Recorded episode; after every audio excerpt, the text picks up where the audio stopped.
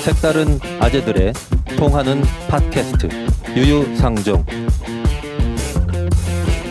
안녕하세요 강상구입니다 오늘도 함께하는 유유상종 멤버들 한 분씩 만나보겠습니다 잡드 배상원 박사님 나오셨습니다 안녕하세요 잡스러운 뜨내기 배상훈이라고 합니다. 네. 오늘은 좀 진중하게 들어가 보려고 합니다. 매번 그 목소리예요 그런가요? 네 알았습니다. 네. 그리고 처음에 진중한데 뒤로 가면 점점 어 이 저 녹화해 가지고 보이는 라디오 같은 거 해야 되는데 어 저희 그 집에서 같이 사는 부인이 얘기한 게 있습니다. 배박산 배박산 예? 양아치. 같대요. 오늘은 우리 좀 격조 있는 용어 격조 있는 용어. 네. 예. 양아치 같답니다. 아니요, 그렇지 않고요. 어 점점 귀여워진다 이렇게 말씀하셨습니다. 네, 저봐 저봐. 아우, 네, 아 이걸 봤어야 되는데 청취자들이 청취만 하실 수 있어가지고 안타깝게 그저 없습니다. 자, JP 이종필 박사님 나오셨습니다. 반갑습니다. 안녕하세요. 사악한 JP 사이피 이종필입니다. 네, 우리 저 네, 사이피 요거 좀 계속 네. 밀고 있잖아요. 네, 전혀 반응이 없잖아요. 네. 어, 그것을 안타까이 여기셔가지고 우리 네. 청취자 가운데 친팟 연대 사무총장님이란 분이 계십니다. 네. 어, 음, 이 당인가? 네. 옛날에 이? 비슷한 이름의 뭐, 당이 네. 있었잖아요. 네. 있었죠. 침판연대 사무총장님이 이종필 박사님께 새로운 별명을 지어주셨습니다. 사악한 물리학자라는 뜻으로 네, 사물리에. 음. 네. 어, 좀 와요. 느낌이 와, 사물리에. 이게 뭐야? 사물리에. 어, 좋지 네. 않아요? 어, 네, 어, 네, 괜찮은 것 같습니다. 네. 어, 안 좋은 것 같습니다. 어, 반응이. 소몰리. 네. 소믈리에 소믈리에를 변형한 말이죠? 거죠? 네, 사믈리에. 아, 사믈리에. 괜찮은데요? 네. 사악한 물리학자. 네. 예. 이런 거 아닐까요? 사물리에. 앞으로 요걸로 불러보죠. 요거 한 또 3주 불러보고 한번 해보고. 반응 네. 없으면 또 딴 거. 돌아가는 거죠. 계속 네. 한번 해보는 겁니다. 네. 그때는 다시 나라를 걱정하느로 가죠. 그래, 네. 네, 한번 네. 뭐 기다려 보고요. 자, 오늘은 귀한 손님을 한분 모셨습니다. 어, 우리가 지- 지난주에는 서울시 어, 장 정의당 후보로 출마하신 김정민 후보 모시고 말씀 나눴었는데요. 오늘은 너무너무 귀하신 분입니다. 자, 박수택 짠짜잔 정의당 고양시장 후보님을 스튜디오에 모셨습니다. 안녕하세요. 안녕하십니까. 예, 불러주셔서 감사합니다. 뭐 아주 귀한 사람 아니고요. 보통 사람 박수택입니다. 아유 너무 반갑습니다. 박수 박수. 감사합니다. 예, 고맙습니다. 어, 굉장히 유명하신 분입니다. 아이, 아닙니다. 아직은. 어, 우리 박수택 후보님을 모르시면 그분 잘못. 모르시는 분 잘못. 음. 어, 그, 아. 근데 그 어쨌든 저기 그 김종민 후보님 의문의 1패를 하신 것 같은데. 명확한 일패. 명확한 1패. 네, 알겠습니다. 1박 네. 2일 아닌 김정민 이렇게 네, 밀었는데 네. 누군지 아무도 모르는 네, 실패했고요. 네. 박수택 후보는 뭐, 뭐 너무나도 유명했던 분이고 네. 지금도 목소리 들으시면 기억이 확 들어오실. 저는 개인적으로 굉장히 설렜던 게 제가 그 뭐 정확하게 언제인지 기억 안 나는데 그 SBS의 나이트 라인을 이제 네. 진행하신 적이 있어요. 제가 굉장히 애청자였습니다. 하루 마감할 때 박수택 그때 앵커가 진행하는 마감 나이트 라인을 보지 않으면 잠을 못 잘 정도로. 아이고, 감사합니다. 네. 이게 20년 전 일인데요. 그러니까 네, 네. 1998년 98년 네네 제 예. 대학원생 때네요. 예. 네. 2000년까지 했으니까요. 음, 음. 아, 정말인가요? 네 아니 거짓말일 수도 있습니다. 그, 그때 그 사실 그 방송사별로 이렇게 마감 뉴스들을 하잖아요. 그런데 SBS 나이트 라인이 이게 꽤 알차요. 그렇습니까? 보통 이제 방송사 그 마감 뉴스는 그냥 뭐 10분 하고 말거나 아니면 그냥 뭐 대충 후지부지하고 넘어가는 경우가 있는데 나이트 라인은 하루를 딱 정리하기에 적절한 적절한 어떤 뭐 그 시간과 비중 네, 마무리. 네, 마무리 이제 잘해주시고 이거 또 인상적이었던 게 그 박수택 앵커께서 이또뭐 closing 멘트라든지 closing? 예, 이런 거 하실 때 야 이게 한국 공중파에서도 이런 멘트들이 나오는구나 해서 굉장히 인상적이었던 그런 기억이 아직도 뭐 생생합니다 저는. 예. 그게 가능했던 게요. 네, 당시에 이제 그 전체의 그 편집권 네. 또 어, 뉴스 선택권이 음. 저한테 있었어요. 아, 또 하나 다행스러웠던 거는 이제 그 간섭하시는 높으신 분들이 네. 그때는 다 주무시거나 아니면은 약주를 잡수시거나 아, 뭐 그런 시간대라서 별로 아, 관여가 없었습니다. 회사에서 별로 신경을 안 썼던 프로였군요. 예, 그래서 저하고 저희 이 젊은 PD들 기자들하고 함께 네. 뉴스를 고르고 네. 어, 또 전달 방식도 고민하고 그랬죠. 어, 어쩐지 그래서 뭔가 8시 뉴스하고 또 좀 약간 다르더라고요. 네, 그래서 어. 뭐 이따 말씀드리겠습니다만은 이제 어떤 뉴스를 지향할 것인가 네, 네, 네. 그런 걸 저희가 나름대로 원칙을 세워서 한게 네. 시청자분들께 좀 예, 음. 이렇게 어, 설득이 됐던 것 같습니다. 네. 어, 예, 어, 본격적으로 우리 박수택 후보님의 기자 시절 이야기 3분의 1, 그 다음에 후보가 되시고 네, 그것도 참 왜 정의당 후보가 음, 그러게. 되셨는지 어. 궁금하시죠? 네. 그거 3분의 1. 기대하십시오. 들려드릴게요. 네. 예, 그 다음에 이 비전 고향 네. 시장으로서의 요거 3분의 1 이런 식으로 다뤄보도록 할 텐데요. 네, 아, 먼저 이 언론인이셨던 시절의 말씀을 좀 네. 아, 해주십시오. 예, 기자 생활 예. 33년 4개월 했으니까 할 거 굉장히 많은데요. 33년 아, 다 전화 수는 없고 예, 뭐 예. 주문하시죠. 아 일단 어, 연합뉴스, MBC, SBS 네. 두루 거치셨어요. 연합통신은 제가 대학교 4학년 예. 때니까요. 84년 11월 1일 자 입사를 했고요. 근데 그때 뭐 여러 언론사 두루 이제 예, 그 원서를 내지 않습니까? 예. 근데 내쳐 또 MBC 시험이 있었어요. 네. 근데 제가 어 하나 그때 오기가 하나 있었는데 제가 그때 어 여러 대기업 뭐 중견기업들 입사 시험 볼 때에 그 시험 볼 수 있는 그 자격조차 못 받았어요. 일단 뭐 원서를 내도 그게 쓰레기통에 들어가는 거죠. 어, 왜요? 야, 왜 뭐가 그땐- 있으셨습니까? 그땐 그랬습니다. 저는 뭐, 뭐, 뭐 밝히면 저는 이제 수원에 있는 아주대학교를 네. 다녔는데, 근데 그때는 거기를 뭐 지방대라고 그랬어요. 아. 거기다가 또 이제 숫자를 셋을 붙여가지고 예. 그래가지고 그랬는지 하여튼 뭐 소위 소위 인류대 어, 어, 네. 위주로 어, 사람을 뽑는 그런 기업들이 해피되면 제가 원서를 냈던 거지요. 아, 어, 그래서 하- 학력 차별, 예, 예. 학력 차별했던. 그래서 이제 연합뉴스 기자가 됐는데 내처 MBC 시험을 보는데 이거 봐야 돼 말아야 돼. 게다가 좋다. 이른바 삼류 지방대 출신 실력 점검 한번 해보자 하고 시험을 쳤지요. 그냥 네. 근데 그게 또 어떻게 1차, 2차, 3차 다 된 거지요. 그래가지고 음. 그만 또 어디로 갈까? 연합 통신의 기자로 남을 것인가, 방송 기자를 할 것인가 하다가 음. 어, 앞으로 방송의 시대가 될 거다라고 또 예측을 해서 그래 옮겼습니다. 예. 그렇게 그러니까 이- 돼서 이것저것 다 되시고 이제 선택을 하신 양 두 손에 떡 음, 들고. 죄송합니다. 예. 아니 그러니까 아, 정말 저도 뭐 옛날에 보면은 어 여러 군데 붙는 사람들이 꼭 있어요. 그러니까. 아니, 그래가지고 막 야. 골라. 저는 딱 두 군데밖에 안 아, 됐어요. 그렇습니까? 두, 두 군데가 어딥니까? 야, 근데 SBS에서 이 네. 기자 어, 생활에서의 전성기를 보내신 거 아닙니까? 어 그렇다고 봐야죠. 예. 우선 SBS로 옮긴 게 91년 3월이었어요. 제가 SBS 만들어지면서 옮겨가신. 예, 그 직후죠. 네. 제가 이제 에, MBC 했을 때 그 걸프전, 네. 네, 저 참 참전이 아니라 어 참전. 참전. 예, 종군 기자를 했어요. 예. 제가 아, 그때 91, 딸아이가 91 년. 어 그렇죠. 91년 그때 이제 붙었을 때 네, 네. 예. 네. 1월에. 어, 어.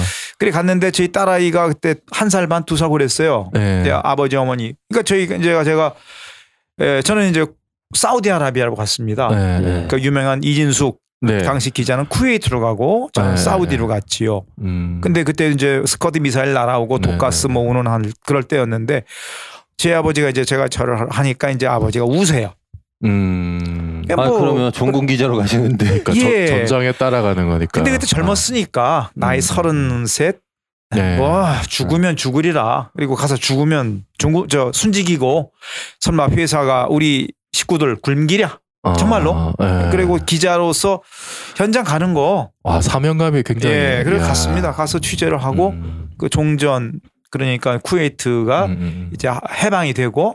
예. 근데 그게- 사람들은 다들 이진숙 기자만 기억하는 것 같은데. 네, 좀 더 위험한 데 갔으니까. 아, 좀 더. 예, 그리고 아, 그런데 어, 가보니까 뭐 네. 똑같아요. 예, 예. 어, 그리고 저는 기자 생활에서 그것도 하나의 특히 현장성의 그 중요성을 그때 네. 다시 한번 절감을 했죠. 한국 기자들이 그렇게 그 분쟁 지역에 굉장히 위험한 데까지 이렇게 카메라 들고 들어가고 그런 경우 좀 드물지 않나요? 아 그땐 그래도 워낙 큰 전쟁이었으니까 음. 아, 많이들 갔지요. 근데 네. 그 이제 그 다란이라는 곳이에요. 네. 쿠웨이트 바로 밑에. 근데 이제 공습 경보가 울리는 겁니다. 실상황이라고 네. 네. 호텔에 있었는데 아이고 우리는 방독면도 안 가지고 갔어요. 네. 근데 어떤 이제 우리 국내에 예, 네. 선배 기자는 어디서 그 협찬을 받았는지 완전히 딱 사이렌이 울렸는데 이제 뛰쳐나온 거죠. 완전 군장. 완전 군장인데 아니에요. 아. 그야말로 방호복이에요. 방호복. 고무로 된 방호복에 네. 마스크를 쓰고 네. 그러고 나오셨는데 저 혼자서 예. 근데 저하고 네. 우리 카메라 기자 선배는 뭐 그냥 당해야죠 뭐. 맨몸으로. 근데 어떤 상황이었냐면 우리가 있던 호텔에서 약한 한 3km쯤 떨어진 네. 그 벌판에 이제 창고를 네. 미군 막사로 썼는데 네. 거기에 미사일이 떨어진 거예요. 아. 네. 그 여차했으면 뭐 주의 당할 뻔한 거죠. 3km면은 뭐 바로 3km도 안 된 것 같아요. 네, 그 바로 그때 큰. 뉴스에 나왔고 어. 그런 뭐 일이 있었습니다. 아, 아. 하여튼 뭐 예. 저는 네. 어릴 때꿈 네. 중에 음. 종군 기자가 있었어요. 그래요? 예. 어. 근데 기자가 못 돼가지고 종군을 할 수가 없었어요. 네. 근데 군대는 갔다 오셨을 거 아니에요. 네. 네. 뭐 음.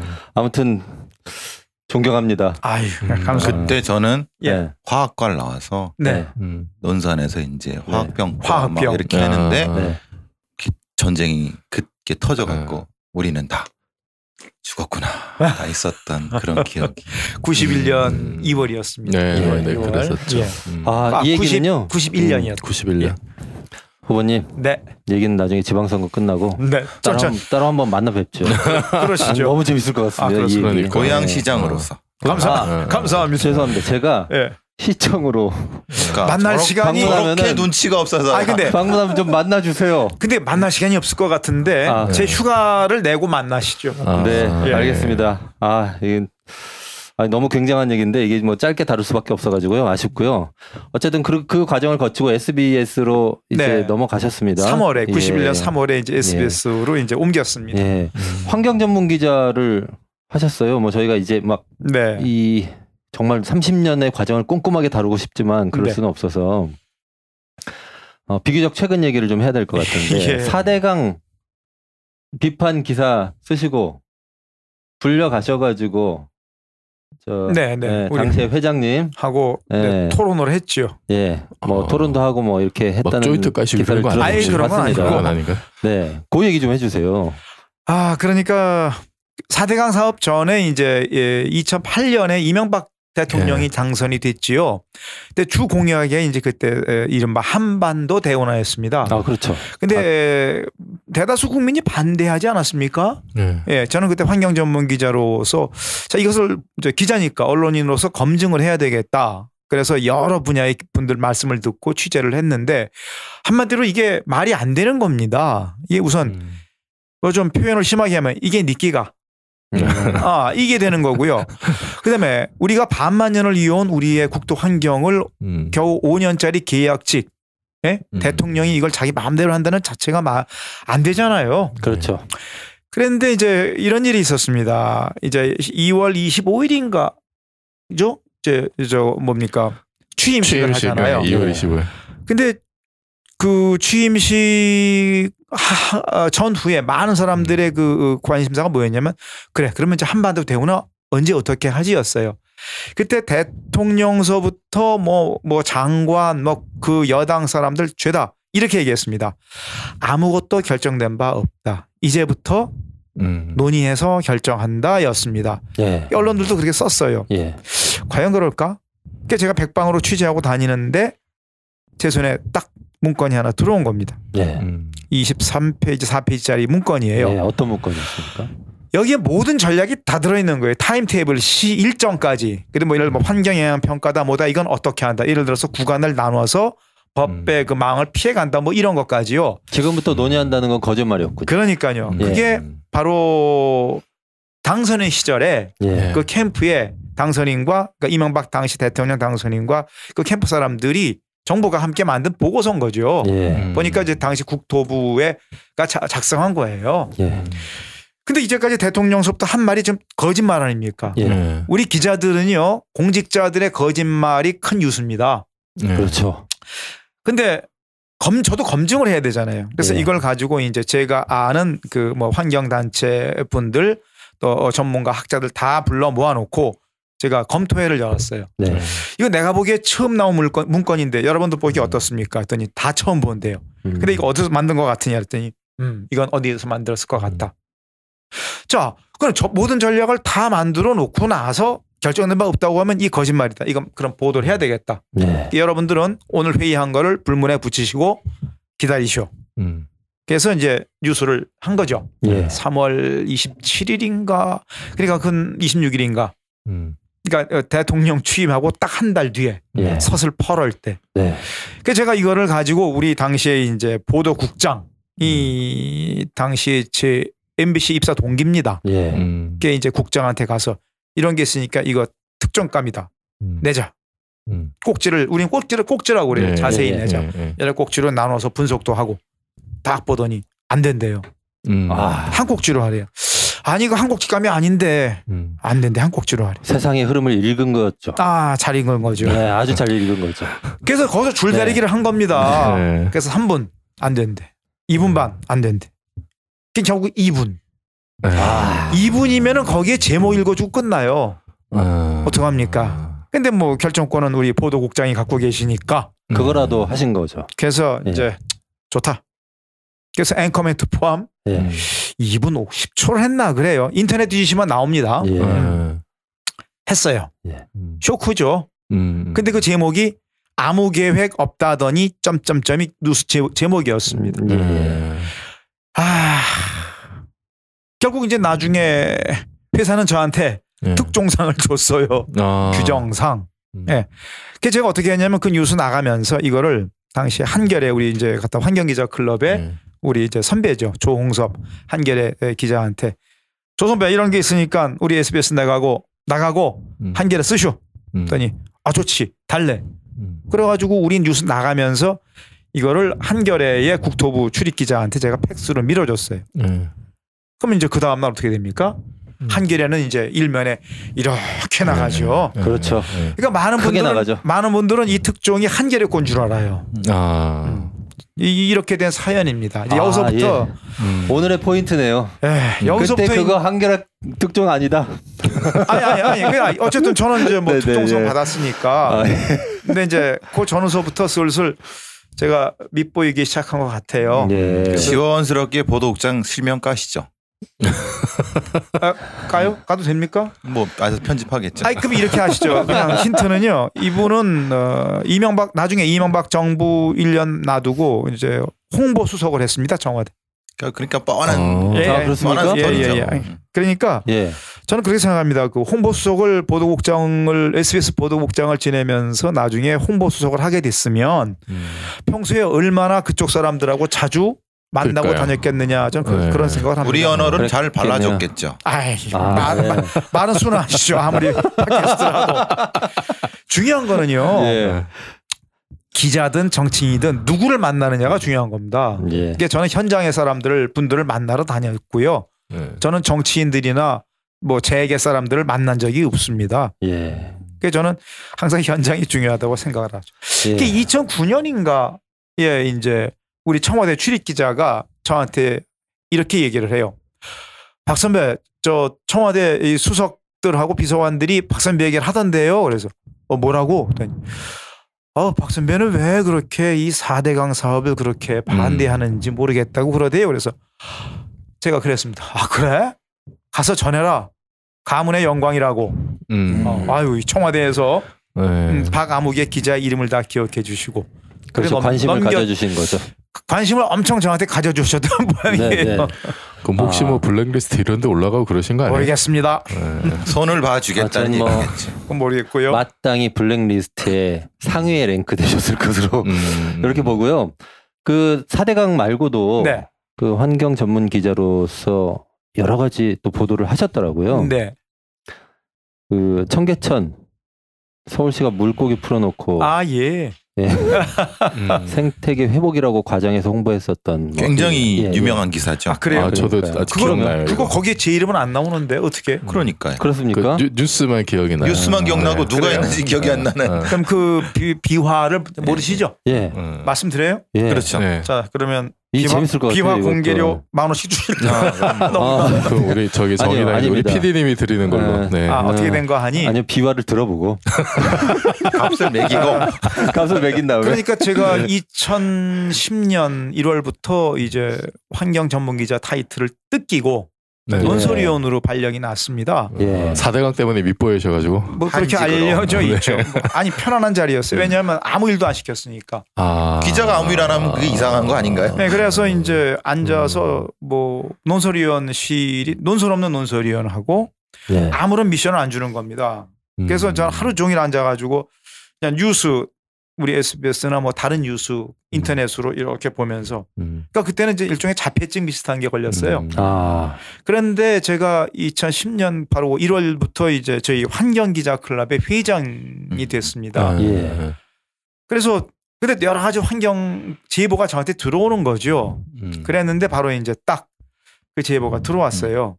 서울시가 청계천에 물고기 풀어놓고 생태계 좋아졌다라고 한단다. 음. 아 이거 또 말이 안 되는 일이죠. 사실이면 큰 뉴스이죠. 그래서 제가 이제 취재 기획을 세웠죠. 그래서 환경단체 분들 그다음에 우리 환경기자 클럽에 저랑 얘기가 통하는 음. KBS, MBC 뭐 여러 신문 방송 기자들 다 여의도 짱구 중국집에 음. 어, 불러놓고 제그 취재 업무 활동비로 중국집에 예, 음. 네. 이제 음식 먹으면서 네. 네. 작전 계획을 짠 겁니다. 음. 이거 뭐 아니면 도다. 음. 그러니까 현장 확인이 중요하다. 음. 그래서 그 물고기를 제공한다는 그 분을 추적을 음. 하자. 음. 음. 그래서 나누어서 한 겁니다. 그래서 저는 이제 회사에 이제 저희 상사 어, 이제 논설 실장한테 보고 드리고 또 휴가도 내고 음. 예. 제차 마티즈 몰고 제가 이제 마- 먼저 앞장서서 그분 충남 보령에 있는 이제 그분의 그 연구소 아 물고기 그러니까 물고기 연구소. 물고기 유통업자 예. 뭐 이런 분인가? 아니 업자는 아니고 업자는 어쨌든 아니고? 뭐 하시는 일도 어. 그런 거 하시는데 네. 연구가예요 민간. 예. 아. 차가 마티즈 예, 제차 됐어요? 마티즈 몰고선 이제 그 앞에서 음. SBS 논설위원 우리 기, 음. 기자들 쓰는 말 일본 말 있어요. 예. 잠복 근무, 네. 하리곰이라는 말 써요. 이거 써서, 네. 써서는 안 되는데 네. 예. 망 보면서 음, 음. 지키고 망 본다는 말이 일본 말 하리곰이에요. 예. 그걸 했지요. 아 뭐 뻗치기 뭐 뻗- 이런 거 예, 그것도 예. 아닌가요? 약간 다른 것 같아요. 그때가 이제 5월이었는데 아. 되게 추웠어요 밤에. 네. 그걸 한 사흘인가도 했네. 예. 음. 결국을 이제 그 부분을 찾아낸 거죠. 네네. 그분이 전국을 다니시면서 물고기를 잡고 물고기를 모아놨다가 음. 그거를 이제 음, 음. 그 지- 여러 지자체가 그이 청계천을 본따 가지고 하천 살리기라는 걸 예, 하면 예. 거기다가 이제 뭐 갖다가- 프로그램. 네. 각종 아. 각종 지자체가 예, 예, 인공으로 예. 만든 하천의 야. 물고기를 그래서 그거를 제공하는 거예요. 하고 뭐 제가 또 다가가서 전라도 어디 하천에서 물고기 잡으시는 걸 제가 가서 인터뷰도 몰래 음. 뭐 아. 몰래나 마나 제가 동네 할아버지인 줄 아. 알고 지금 뭐, 마티즈 타고 왔으니까. 예, 지금 뭐 하시는 거예요 하면서 이제 스마트폰으로 찍고 해서 다 아. 취재를 모아냈습니다. 예. 그림을 맞추니까 그 제보가 맞아요. 음. 그래서 그걸 가지고 이제 예, 확인 취재를 하- 마무리를 취재 마무리 마무리 제작을 하는 거죠. 그래서 네. 이제 전북대 김익수 교수님 네. 모셔다가 이제 청계천에서 인터뷰하는데 청계천이 이제 그 서울시 청계천 관리 음. 소 분들 나오시라고 그러. 그랬는데 뭐 우선 이제 취재를 다 했어요. 음. 그랬는데 뉴스 나간 거는 예. 어 3개 방송사는 안 나갔습니다. 아 그래요? 예, 조선중앙동화도 안 나갔어요. 아. 예. 그 다른 신문들하고 뭐 인터넷 매체들 나갔지요. 예. 음. 이게 이제 이게 뭐냐 하면 공중파 방송으로는 아예 안 나갔던 건가요? 이게? 뉴스로는 안 나갔어요. 아. 근데 뉴스는 아니지만 이제 그 세계 사- 어, 지상파 방송이 한 달 뒤에 음. SBS는 뭐 저희 물은 생명이다라든가 네. 또 KBS가 2580이었나요? 예. 아, MBC가 MBC, 2580, 네. KBS 4321 취재 파일 예, 네. 진짜 네. 이런 데서 또 나갔어요. 음. 아, 그러니까 뉴스로는 못 나갔는데 그 네. 탐사 프로에 이렇게 예, 예. 아, 그 이거 뭐 기록이 정작 취재는 음. 박수택 기자님이 하셨는데 그러니까 취재 기획하고 그다음에 거들고 해가지고, 예. 시간표 짜고 그 전체- 총괄 계획을 다 하셨는데 예 제가 한 거죠. 아 다른 방송사에서 더, 덕을 본. 야 이런. 아 그래서 저는 이- 이렇게 생각합니다. 음. 이거는 어느 한 언론사의 특종감이 아니다. 이건 뭐, 많은 시민들이 음, 음, 음, 아셔야 할 사안이다. 네. 이거는 서울시 당시에 그 대, 서울시장 출신의 대통령 이명박 씨 음, 음, 음. 그리고 당시의 서울시장 오세훈 씨 오세훈. 네. 유력한 차기 무슨 뭐 대선 주자 네.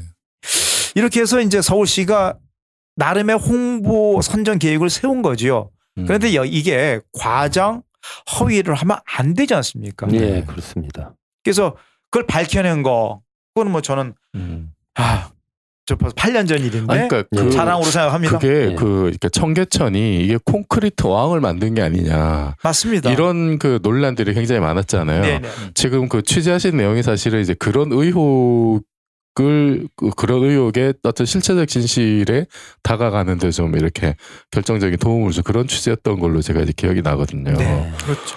그렇죠 뭐 위가 위 물을 밑에서 해서 위로 해갖고 물 물도 자연적으로 뭐 흐른 게 하고. 아니라 네. 인공적으로 흐르게 하고 밑에는 콘크리트를 발라갖고 네. 투수가 안 되는 상태에서 네. 하는 거기 때문에 네. 거기가 네. 물고기가 살 수가 없는 거를 인위적으로 인공- 살게 해서 예, 그- 한 환경. 유해종이 될 수도 있는 네. 여러 가지 부분에 대한 것도 네. 고려 없이 그냥 때려 박는 네. 그 부분이 문제였죠. 그래서 이제 네. 그 갈견이라는 물고기가 이제 거기서 아, 나왔어요. 아, 갈견이. 그 갈견이가 영산강이나 삼진강 수계에 삽니다. 네. 그렇죠. 아직 고유- 막 고유종이죠, 기억나요. 이제. 예. 근데 기억나요. 그게 네. 한강 수계인 네. 청계천에 왔다. 네, 맞아 맞아. 그래서 이제 제가 아니 그 슈퍼 물고기냐 슈퍼맨이냐 네. 날개 타고 청계천이 좋다니까 뭐 이를테면 무작정 네. 상경한 거냐? 네. 히어로죠 히어로. 네. 뭐 말이 안. 말로는. 근데 그걸 네. 김익수 교수님이 뭐라고 말씀하셨냐 하면 이거는 어, 종의 오염이다. 예. 아, 예. 네. 심각한 문제가 예. 되죠. 네. 그래서 사람들은 뭐 이렇게 이민을 갈 수가 있는데요. 음. 자연의 생물종을 일부러 음. 원래 살던 곳이 아닌 다른 곳에다가 옮겨 놓는 그 자체가 음. 생태계 훼손이다. 음. 이런 말씀을 하시는 겁니다. 음. 네 알겠습니다. 어, 재밌네요. 음. 네, 이 얘기 재밌어. 그러게. 만 원씩 걷도록 하겠습니다. 우리 PD님이 다 내주시는. 자, 어, 이 기자 생활 하실 때 얘기를 더 들어보고 싶으나 어, 하실 말씀 많이 남아 있고 네. 시간은 그새 좀 흘렀습니다. 아, 그 네. 흘러서 이제 정의당으로 오신 얘기를 좀 어, 들어보도록 할 건데요. 네. 유력 언론인이 이 크지도 않잖아요. 네. 5%도 안 되는 지지율을 어. 가진 정의당에 잠깐만요. 아닌가요? 6인가요? 최근에 넘었어요. 아, 넘어서 6, 죄송합니다. 7 마구 달리고 있습니다. 네. 어, 뭐, 네. 근데 이제 보시면 아시겠지만 우리 녹화 녹음하는 스튜디오도 너무 계- 작잖아요. 계란판에 아, 네, 그리고 여기 뭐 벽에 옹색하네요. 예, 이 벽에 네. 뭐 계란판 비슷한 거 붙여놨지만 네. 음. 옆방에서 소리 다 들린단 말이에요. 아 근데 전 좋아합니다. 이게 이거 뭐저 값싼 걸로 가성비는 가성비 괜찮아요. 좋은 예, 좋고요. 네. 예, 뭐 어쨌든 이런 곳에 오셨습니다. 예, 여기는 능률과 실질을 숭상하는 음. 정의당입니다. 아 그렇습니까? 정치인 다 되셨네. 아니 이거 어. 그 이제 어떻게 보기 아니 큰 닭에서 부름을 못 받으셔가지고 군소전당 간 거 아니냐 이렇게 그럴 리가 있습니까? 그래요? 예, 그건, 그래서- 그건 맞는 말씀이에요. 아니 근데 고양시장 다른 후보들 몇 면을 보면은 아니 어, 최고인데 아니, 내가 보기에 제가- 아니 아니 그건 아니고. 제가 그래서 어. 어디 뭐 저 잡지에 난 음. 그 기사를 봤습니다. 그랬는데 박수태 후보께서 뭐라고 말씀하셨냐면 왜 정의당이냐? 음. 거기서 제일 먼저 연락 연락이 왔다. 이렇게. 맞습니다. 어, 네. 사건이 하나 있었죠. 네네. 사실은 뭐 저는 이제 2월 말로 기자 생활 33년 4개월 음. 마치고 예. 어 이제 그 사회에 한 그 환경 사회 단체를 하나 만들려고 준비 중이었어요. 근데 아, 이제 그 지역에서 그 미세먼지 문제를 이제 그 고민하는 시민들 젊은 음, 음. 아기 엄마 아빠들의 제가 이제 자문 고문 역할을 네. 쭉 해왔어요. 예. 그랬는데 이 그 교육 당국하고 간담회를 열기로 했는데 예. 그거를 중간에서 다리 놔준 사람이 있습니다. 이제 정당 얘기해도 되나요? 예. 상관없죠. 네. 민주당의 어, 예. 도의원입니다. 예. 음. 그래서 이분을에게 이제 이분을 에게 다리를 놔달라고 그래서 경기도 그다음에 고양시에 교육청 당국자들을 불러서 이제 미세먼지 문제를 논의하는 그런 자리인데 그 자리에 이제 JTBC 영상 기자 취재 기자가 딱 들어온 거죠. 음. 네. 그 저희들도 몰랐어요. 이 아, 고향 미리 섭외하신다니. 예, 몰랐는데 예. 딱 들어놨는데 어 이제 그 도의원이 민주당 도의원이 어 이게 뭡니까 하면서 음, 음. 소리를 버럭 지르는 겁니다. 왜 내 허락도 없이 취재를 하느냐 우는. 음, 음.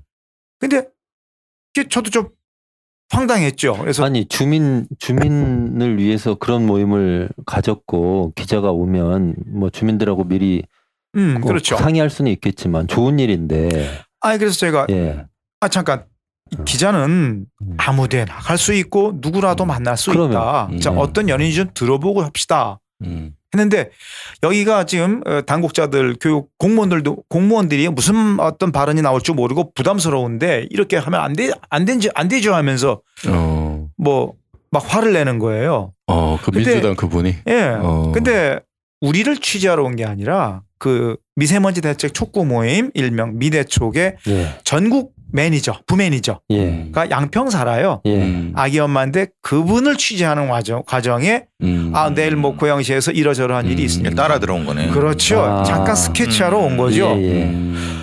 물론 이제 그런 과정을 그분이 음. 이그 도의원 민주당 도의원에게 얘기 안 한 거는 뭐 실수라고 할 수 있는데 예. 음. 그렇다 하더라도 음. 겨- 연유 경위를 묻 고 음. 자 잠깐 그러면 스케치만 하고 가시라든가 이럴 수 음. 있는 그렇죠. 거잖아요. 그래야죠. 그래. 어, 그거 화낼 일이 아닌데. 근데 버럭 화를 내고서 어. 나갑시다 하면서 이제 들고 몰고 나가니까 오보- 누구를 나가요? 하셨네, 아이고, 오보지. 공무원. 공무원들을 다 데리고요? 어, 자기가 네. 데려왔다 이거죠. 어. 그래서 제가 기자잖아요. 저도 기자 출신이잖아요. 예. 음. 그리고 시민들 계시잖아요. 음. 야, 그 엄마들이 막 항의를 하고 어, 어, 엄마들은 어떤 엄마들은 울음도 터뜨리고 그래요. 예. 음. 아, 제가 뭐가 됩니까? 음. 그러게요. 무참해지잖아요. 그래서 예. 음. 제가 일어나서 막았죠. 예. 네. 그래서 이- 그러더니 이제 그거 아세요? 우리 영상 기자들 카메라 기자 기자들의 그 카메라에다가 두 손을 이렇게 대는 거. 음. 아, 예. 우리 기자들에게는요. 음. 이건 모독입니다. 예. 국민의 알 권리 아, 눈과 아, 입을 아. 막는 거예요. 음. 그렇죠. 어떻게 어떻게 거대? 정당의 도의원이 이럴 수가 있는가 하는 생각이 음. 들었습니다. 저는 예. 분노가 치밀어 가지고 음. 예. 그랬더니 뭐 막 카메라를 밀치고 음. 그다음에 나가면서 이제 문을 열고 나가려고 저는 음. 그래서 못 나가게 막고 어. 근데 뭐 제가 그 사람이 네. 저보다도 한 십 몇 년 젊으니까 네. 뭐 제가 힘에 당할 수 있나요? 음. 그러더니 뭐 이제 몰고 나가는데 또 불을 꺼요. 음. 카메라 이제 조명 네. 그건 또 안 와봐. 어. 그래서 저는 켜고 끄고 켜고 그분 그거 자주 하셨구만 그렇게. 그래서 그 어. 와중에 예. 결국 뭐 나갔어요. 예. 네. 결국- 엄마들 어떻게 돼요? 이제 되고요. 막 어. 눈물 흘리고 뭐 어떤 엄마는 시장실에 가서 항의합시다 몰려갑시다. 그래서 저희가 잠깐 이건 시장하고는 상관없습니다. 음. 그게 좀 달래고 예. 거기서 이제 뭐 항의 농성 비슷하게 한 시간 넘게 했는데 안 와요. 예. 음. 그래서 이제 엄마들 그 공무원들도 있잖아. 이분들은 또 무슨 죄예요? 식사도 예. 하시고. 예. 그러니까 이제 시청 앞에 식당에 가서 이렇게 이제 풀 주고 풀 주고 앉아 있는데 제가 이런 얘기를 했습니다. 미세먼지 문제 이거 하나 음. 국가가 국회가 정부가 그죠? 지자체가 시도 의원이 예. 의원들이 자기들이 고민을 해서 저 해법을 만들어내고 음. 시민들에게 엄마 아빠들에게 자 이러면 되겠습니까?라고 음. 공손히 물어요. 음. 야 마땅하지 예, 않습니까? 당연히 네. 그래야죠. 거꾸로 어. 이걸 어떻게 해주세요라고 가서 어 항의해야 되고 또 애걸복걸해야 되고 그러니까. 고, 고개 조아려야 되고 눈물까지 흘려야 되냐? 그것도 말하자면 사실 갑질할 거잖아요. 맞습니다. 전 그분이. 갑질이라고 봤습니다. 어. 그래서 제가 그 뭔가 카메라를 갖다 대면 안 되는 그런 사연이 있으셨나 봐요, 그분은. 모르겠습니다. 뭐 그, 큰 죄를 지으셨나? 아 그래서 그날 뭐라고 그 도의원이 이렇게 왜 저기 한마디 하냐면 어. 내가 의정 활동 8년 만에 이런 거 처음이요 그러더라고요. 그래서 제가 어. 내가 기자 생활 33년 만에 이런 거 처음이다 내 그랬습니다. 어디서 잘하셨네. 33년 앞에서. 근데 자기가 조율한 게 아니라서 어. 기분 나빴던 것 같아. 내가 네. 보기에. 아, 아 모르겠어요. 프로파일링을 그 사셨구나. 근데 네. 허락 허가하는데요. 음. 양에 서로 협의하면 될 아, 문제죠. 그럼요. 음. 그래서 제가 그 엄마들한테 그러면 지방선거가 다가오니 나라도 음. 시의회 진출해서 이 문제 제대로 한번 짚어볼까요? 그러니까 아. 저도 모르게 문득 이런 말이 나왔어요. 아, 아. 예, 그랬더니 예, 예, 그 자리에 있던 엄마들이 한 8명, 9명 네. 됐는데 예.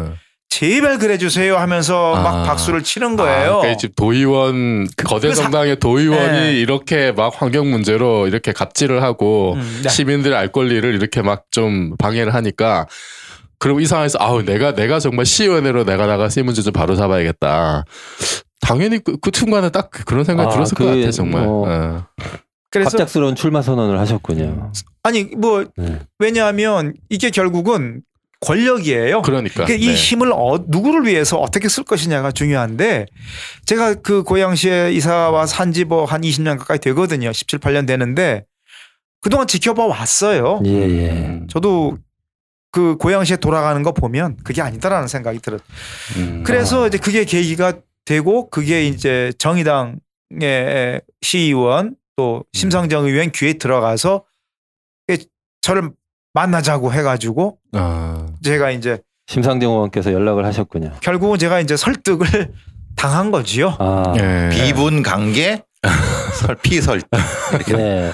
근데 네, 일단은 뭐 예. 어, 근데 심상정 의원이 네. 이렇게 얘기를 예. 하셨습니다 저한테 당신의 뜻을 펴려면 넓게 크게 펴려면 음. 그러면 시장 선거에 나서라.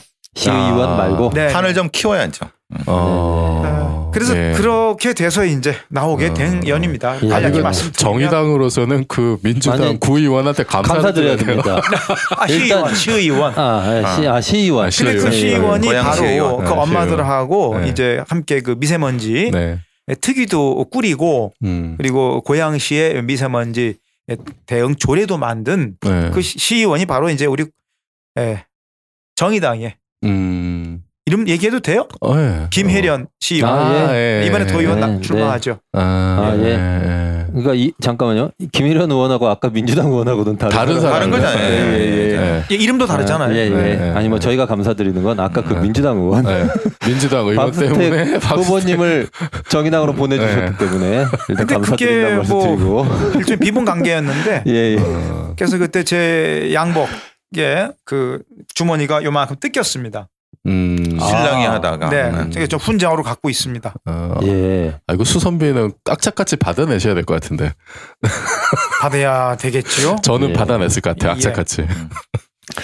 아무튼 그런 사, 어, 사연이 있으셨군요. 제가 그 박스택 후보님이 고양 시장으로 어, 출마하신다는 소식이 알려지고 나서 어, 인터넷에 사람들이 막 여기저기 네.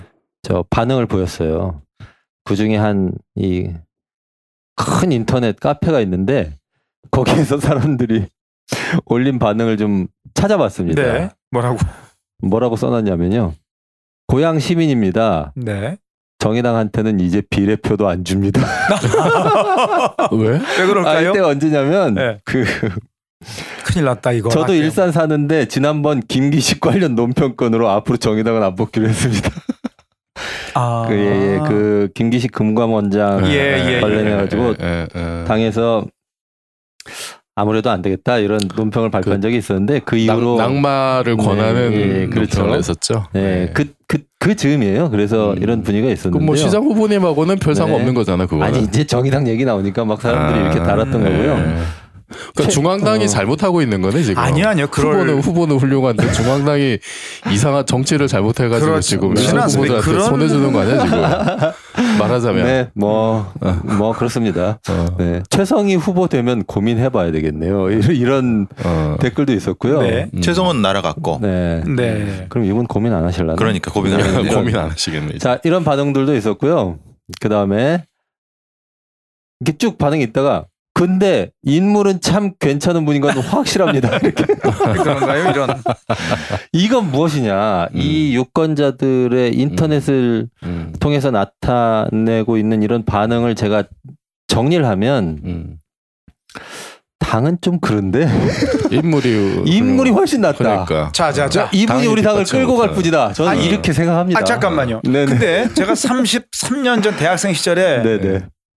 제가 입사 면접 시험에서 어느 언론사 회장님한테 했던 얘기 다시 한번 해볼까요? 네. 아니 정의당이 어디가 어때서 그런 말씀을 하십니까? 아, 음. 네. 그러면 음. 그러면 자네는 정의당이 어디가 좋은지 얘기해 보게. 음. 뭐 이런 질문도 나올 수 있지 않겠어요? 예, 그렇죠. 예, 예. 제가 그때 대언론사 회장님한테 음. 자네는 그런 좋은 고등학교를 나와서 왜 아주대를 들어갔나? 음. 제가 그런 좀 질문을 받은 적이 있는데요. 음. 예. 정의당이 어디가 어때서 그런 말씀을 하십니까? 저 당원된 지 이제 한 달 남짓 됐는데요. 음. 평생 처음 당원돼 봤고요. 네. 음. 전 이렇게 얘기할 수 있습니다. 어, 정의당은요. 제가 보니까 젊어요.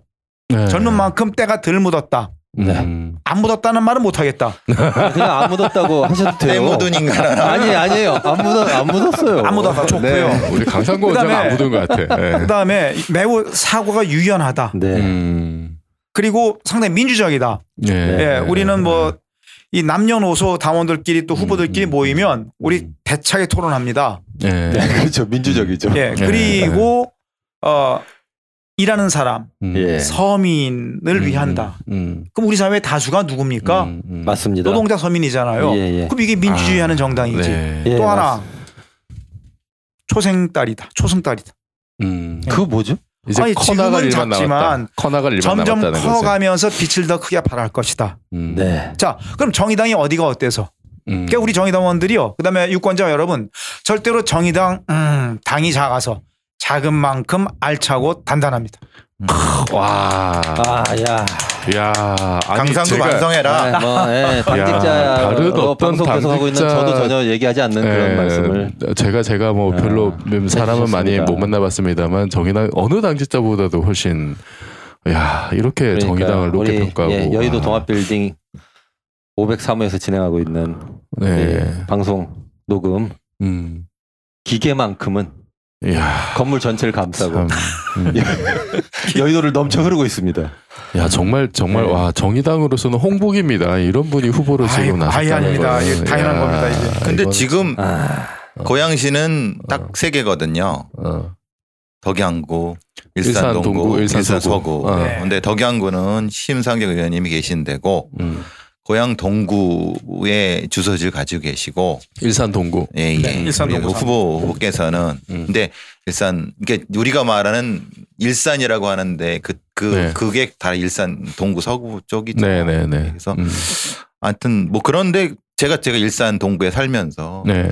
박수택 후보님이 나오셨다는 얘기를 듣고 음. 어, 지금 집이 일산 네, 일산? 동구. 일산 아, 시민. 예. 어. 근데 그런 걱정들이 좀 있는 거는 뭐 여러 가지가 막 아파트 단지도 있고 또 음. 저 안쪽에 주택가도 있고 막 섞여 음. 있어 갖고 예. 하여튼 그런 부분에 대한 우리 후보님의 얘기를 네. 연결되나요 지금 그, 그, 음. 그 시간이 되나요? 아, 예. 예. 음. 그런 쪽에 한 전반적인 형태의 말씀을 음. 한번 듣는 것도 좋을 것 그러면은 같아요. 이렇게 하시죠. 저희가 어, 출마 선언문에 네. 나와 있는 내용을 좀 보니까 아까 노동자 서민 말씀해 음. 주셨는데 네.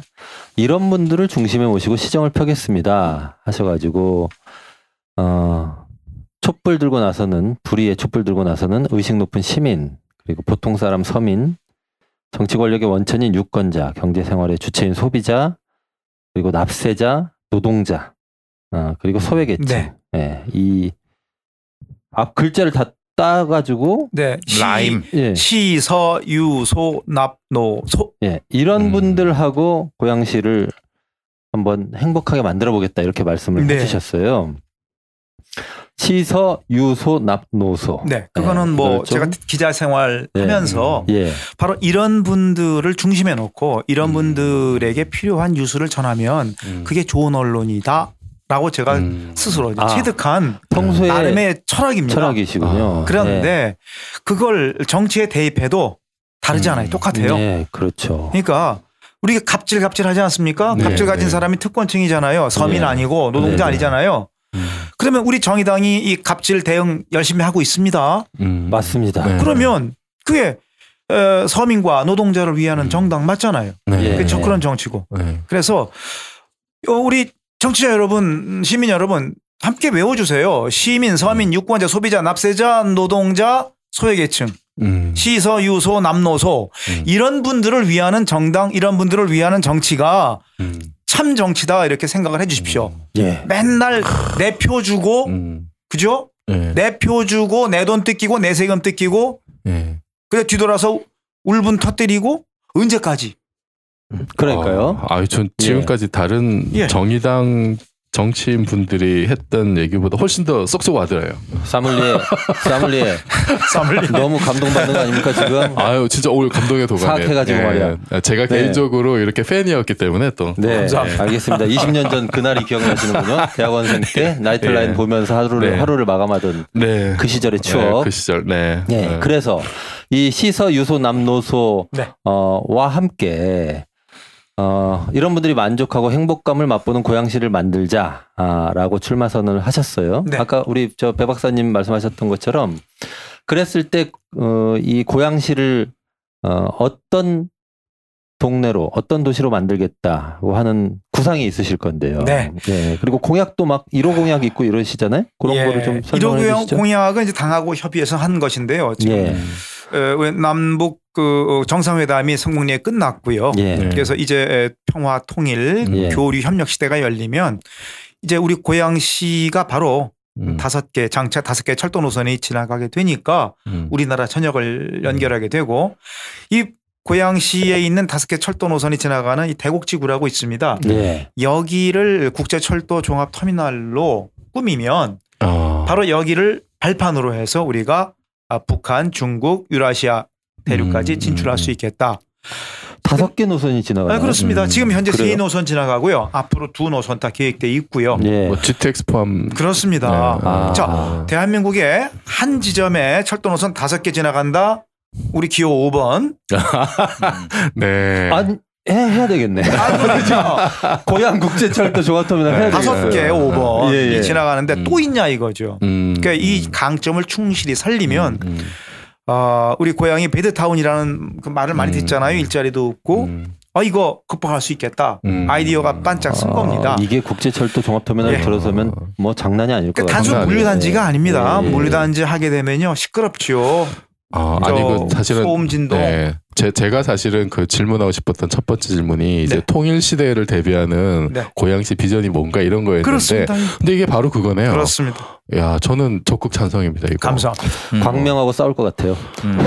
근데 아. 지리적 이점이 지금 이게 여기가 그 훨씬 고양시가 바로 이제 네. 원래 이게 남북 관계가 안 좋아지면은 제일 땅값 떨어지고 한 데가 파도하고 고향이었잖아요. 그렇습니다. 네. 근데 예. 지금은 남북 관계가 굉장히 좋아지면서 오히려 새로운 어떤 그 도약을 할 수 있는 그런 시대 가 지금 열리고 있는 거거든요.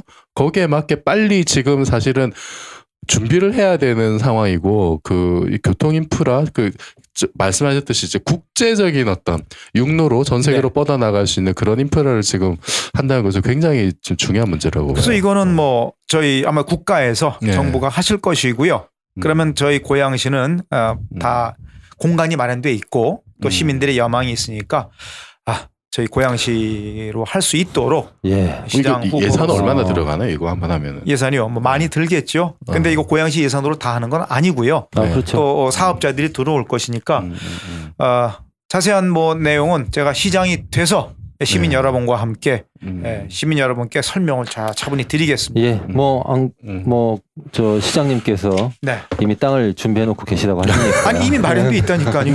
그 거기가 어디냐면은 구이 구고양 과 그러니까 거기 일산. 신도시 네. 사이에 있는 굉장히 넓게 어. 빈 공간이 있어요. 여기 어. 대곡역이라는 데인데 대곡역. 역에 아, 그 네, 대곡역 네, 대곡지구인데 네. 거기가 지금 가보면 그냥 벌판이에요. 커 벌판이죠 네, 거기가. 벌판이에요. 그러니까 3호선과 네. 경의선이 교차하는 거기 곳인데 일산 들어가는 중간에 네, 거기. 네, 뭐 거기 붕떠 말하는 거기. 거기 말하는 아. 거죠. 그거 그래서 그게 이제 들어오기로 돼 있고 네. 거기가 딱 보시면은 왼쪽에 한강 보이고 그쵸. 오른쪽에 이제 그쪽 그러니까 그게 참 어떻게 해야 되는가에 대한 고양 시민들의 얘기도 많이 있고 그러니까 일산 갈 때마다 이- 예. 여기는 뭐 하는 데지 이런 그러니까 생각 비전이 있어야 돼요, 자. 배, 아, 배산 굉장히- 임수예요. 그러니까 네. 북한산이 있고 음, 음. 그리고 한강이 있고 네. 또 크고 작은 하천이 있으니까 진짜 네. 배산 임수 명당입니다. 음. 예. 음. 제일. 걱정은 이거, 그 네. 부분이에요. 아까 그 네. 미세먼지 부분도 그렇지만 나 미세먼지 네. 왜냐하면은 아까 그 한강이 열려져 있다 보니까 음. 이, 이 중국 쪽으로부터는 어쨌든 간에 이게 그쪽으로 접근되는 먼지를 서울보다 먼저 막고 있는 아. 부분인 거죠. 그러니까 그래서- 서울에서 고향에서 바- 서울로 나갈 때 뒤돌아오면은 뿌연 게 보이고 고향 음. 거기로 들어가면 뿌연기 보는 게 제가 거기 출퇴근하니까 네. 아마 고향 고향이나 일산 사람들 보면 그걸로 뭐 걱정 많으실 거예요. 아마 그 그렇군요. 부분에 대한 정, 음. 정책 공약이 분명히 있으실 거라고 네, 보고. 미세먼지는요. 음. 어, 제가 환경 전문 기자를 이제 에, 올해 했는데 에, 이미 나와 있습니다. 해법은 우선 문제점. 어, 제가 어, 미세먼지 없는 고향이라고 딱 내거니까 당신이 어떻게? 네. 저 혼자 안 되죠 물론. 그러나 목표 비전을 세워야 됩니다. 첫째는 어, 국내발이 저 중국발이 50이고 국내발이 절반이라고 하는 네. 건 이미 정설로 돼 있고요. 에, 그렇다면은 이제 중국에 대한 그 대책은 그건 외교부가 환경부가 음. 하셔야겠지요. 음. 그리고 국내발은 이거는 우리 스스로의 노력으로 줄여야 됩니다. 그 중에 큰 부분을 차지하는 것이 이제 에너지, 예. 예, 석탄 화력 발전에서 나오는 거고요. 그다음 해법 나오죠. 네. 우리가 전기 에너지 덜 쓰면 되는 겁니다. 네. 그러니까 국민들의 에, 스스로의 어떤 뭐 양보 네. 또 불편 감수 이런 노력이 필요하겠고요. 그 다음에 각종 이제 건설 현장이라든가 또 하나 고양시 주변에는 아주 작은 이른바 관리를 잘 되지 받지 않는 중소 소규모의 사업장들이 사업장들. 많습니다. 예. 근데 여기에 대한 그 대책은 이미 환경부 다 주고 있어요. 네. 그리고 이걸 지자체에다가 다 내려줬습니다. 음. 지침을. 음. 자, 제가 기자로서 또 시민으로서 저는 구석구석 다녀봤거든요. 예. 아, 안 지킵니다.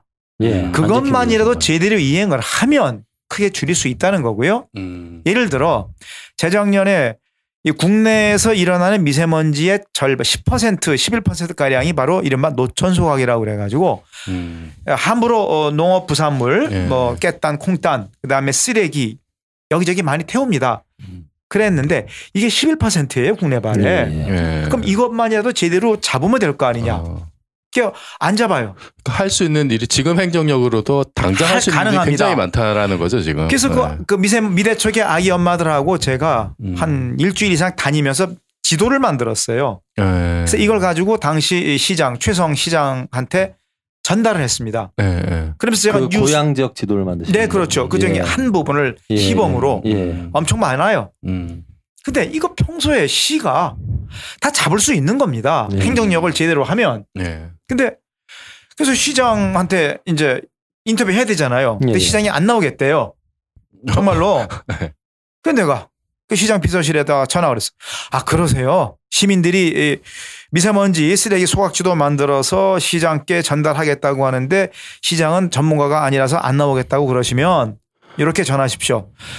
최성 고양시장은 시민들의 요청을 거부하였습니다라고 할까요? 회피하였습니다라고 할까요? 음. 전하세요. 네, 그랬어요. 음. 예. 그랬더니 바로 연락이 오더라고요. 어. 나가겠습니다. 어. 이- 그래서 음. 시장님을 모시고 예. 두 시간을 우리 취재차에 태우고 그 지역을. 다니셨군요. 예. 한마디로 시장 유구무원이죠. 예. 평소에 관심이 없으셨구나 시장님이. 그러니까 그래서 그날 이제 마무리 말미 말미에 마무리하면서 이제 아기 어. 엄마가 어. 그 시들이 함께 작성한 쓰레기 소각 지도를 예. 전달을 하면서 눈물을 흘렸어요. 어. 근데 시장이 이제 손수건도 깨끗한 손수건 꺼내서 주고 어. 감동이었습니다. 음. 시장의 인터뷰가 행정력을 동원해서 음. 이거 제대로 잡겠습니다. 음. 그건 약속입니다. 네. 예. 믿었죠. 음. 똑같아요 지금. 아. 변화가 없습니까? 이게 문제는 행정력이 미비하거나 부재하다는 겁니다. 예. 자, 그래서 뭐 미세먼지 잡는 거 어, 그거 거창한 거 아니거든요. 예. 예. 바로 면밀하고 꼼꼼하고 세심하게 잡아내면 되는 겁니다. 음. 이게 왜 이런 말씀을 하냐면 제가 네. 거기 살아서 이거를 네. 심각하게 그 냄새를 맡거든요. 아침에 아. 뭐 타는 냄새가 타는 나요. 내. 왜냐하면 아. 그게 이제 타고 들어오는 거예요. 전체적으로 음. 일산 쪽으로 다 음. 타고 들어오니까 음. 아파트나 단독주택이나 아니 불나싸고 나가봤는데 그게 아니라 그 탄 그 쓰레기 탄탄 냄새가 쫙 깔려오는 거예요. 그리고 아? 아침에 그렇고 저녁에 밤- 그래요. 밤에 그래서 음. 아니 내가 도대체 어디 사는 거야라고 있는 게 이게 이건 모든 일산 고양 시민들 다 느끼는 거예요. 그렇죠. morning 냄새. 이, 이 어. 나가는 거 이게 저만 하는 게 아니라 시장 네, 네. 일산 고양 시민이 다 그래요. 아니 굉장히 굉장히 중요한 거. 어, 현안이네 그럼요, 이거는. 당연하죠. 이건 우리가 왜 이걸 뭘 왜 막고 있어라고 하는 거죠. 그래서 이제 우리 시민들의 코가 뭐 네. 바이오 센서냐? 음. 그다음에 우리 시민들의 폐가 바이오 필터냐? 음. 아니거든요. 예. 그래서 이거를 시민들이 느끼고 불편을 겪을 정도면 음. 이건 시가 잘못하는 겁니다. 음. 그리고 그 고양시만 가지고 어떻게? 음. 그 저는 이제 우리 고양시를 중심으로 해서 주변의 지자체들하고 함께 네. 이 특히나 미세먼지 또 대기질 개선, 환경 개선 네트워크를 좀 꾸릴까 합니다. 음. 네, 예. 그래서 어, 정부가 할 일이 있고 어, 지자체 차원에서 할 일이 따로 있습니다. 음. 네. 근데 그 큰 게 아니고 함께 협업을 하면 되는 거거든요. 음. 그래서 저는 감히 어, 환경부 장관께 좀 드리고 싶어요. 오케이.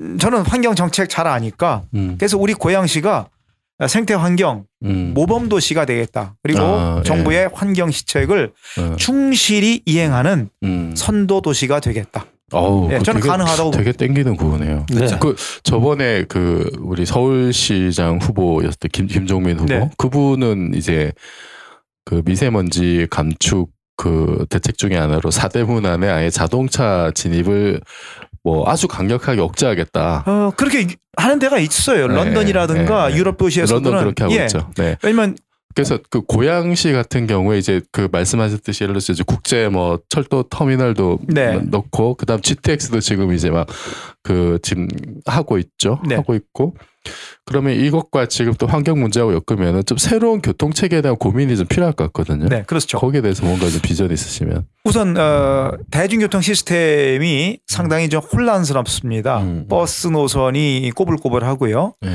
그러다 보니까 이제 자동차 운행이 많습니다. 네. 우선 기본적으로 자동차 운행을 줄여야 됩니다. 여기서 나오는 음. 먼지가 상당하고요. 음. 그리고 어, 시민들이 값싸고 편안하고 빠르게 다닐 수 있는 어, 음. 시스템.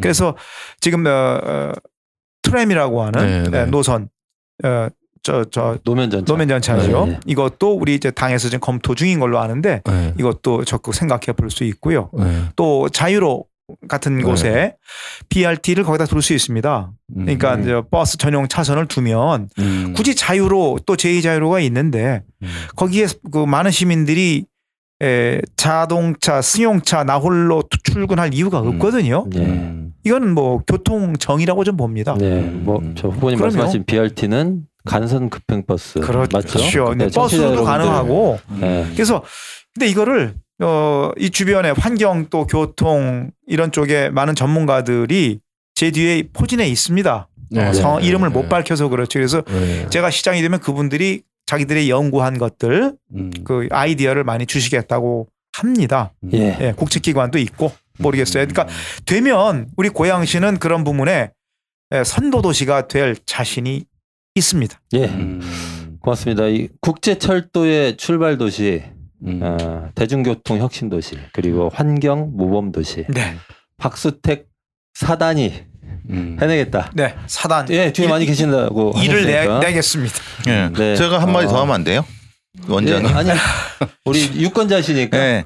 제가 이제 그 고양시라는 게좀 독특한 게 네. 이제 현대화된 킨텍스라든가 라페스타, 웨돔, 웨스턴 돔 같은 이런 것이 있는 반면에 그 안쪽으로가 음. 사실 이 뉴스 같은 걸 많이 보시면 고양시 특히 이제 고양시 일산 동구나 일산 서구 경찰서에 사건이 진짜 많습니다. 음. 그러니까 안 좋은 사건이 많아요. 네. 아 그래요? 예, 왜냐하면은 드디어 우리 자기 전문 분야 예. 후보님도 범죄. 이제 네. 기자를 해보셨겠지만은 이게 희한하게도 네, 이게 도농이 겹쳐지는 공간에 이런 게 많고 왜 그러냐면 이게 아주 농촌도 아니고 아주 도시도 아닌 어정쩡.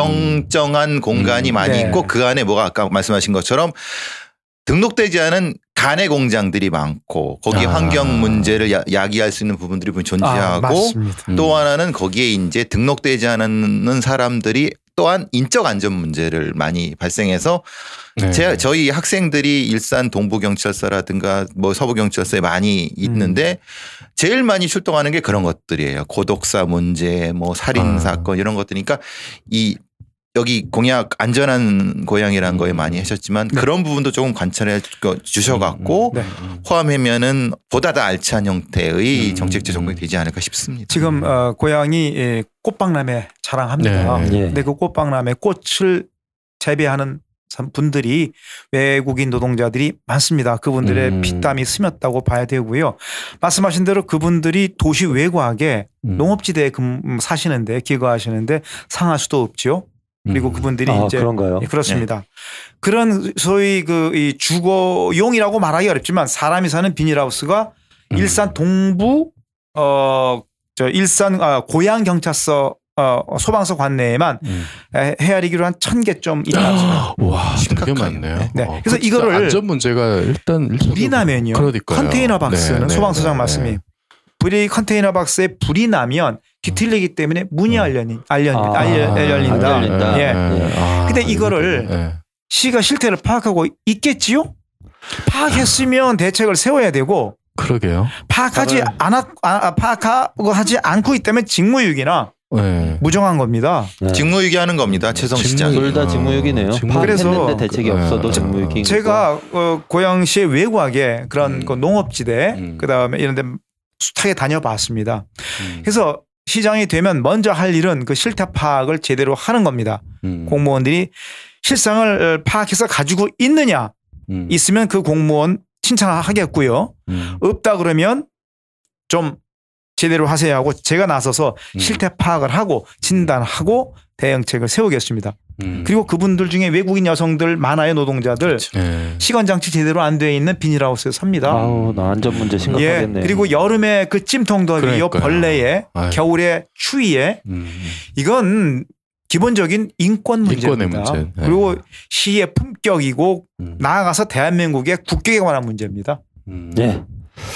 알겠습니다. 그 고양시 외곽에 사는 이주 어, 노동자들, 노동자들. 어, 주거 기본권을 포함해서 인간으로서 누려야 될 최선의 기본권을 박수택 시장님이 이제 지키기 음. 위해서 나섭니다. 아, 이거는 정말 중요한 문제네요. 네. 제가 약간 농담 같은 걸 빼고 진지하게 얘기해야 될 주제인 것 같은데 네. 아, 이 문제 정말 잘 해결됐으면 좋겠고요.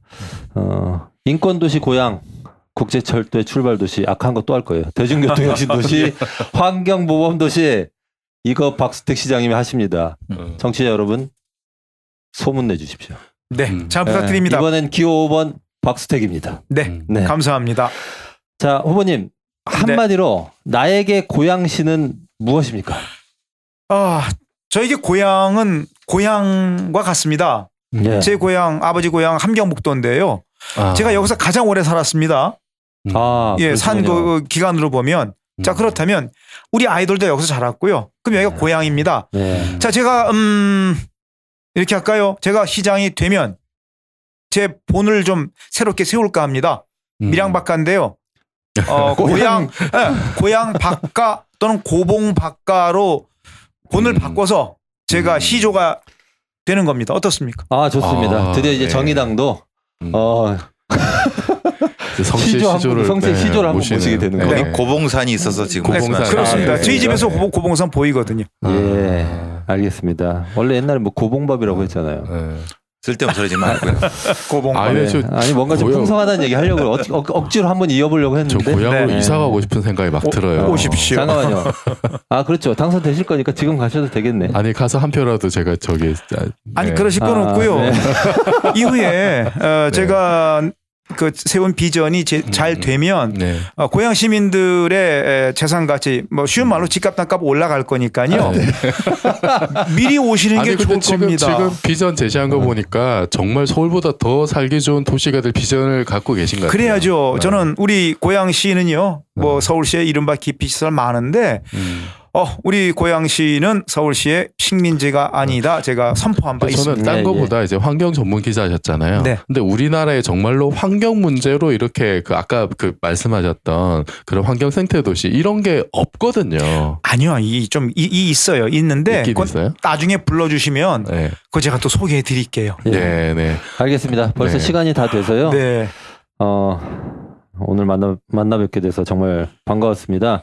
아까 집값 땅값 올라갈 거라고 말씀하셨는데 그것도 좀 같이 잡아주셨으면 좋겠고요. 네. 자 지금까지 박수택 정의당 고양시장 후보였습니다. 고맙습니다. 감사합니다. 유유상종 24회 1부는 여기까지입니다. 프로그램에서 다뤘으면 하는 내용, 출연진들에게 하고 싶은 말 있으시면요. 언제든 댓글 남겨주시기 바랍니다. 프로그램 청취하신 후에 구독하기, 좋아요, 공유해 주시면 감사하겠습니다. 저희는 2부에서 다시 찾아뵙겠습니다.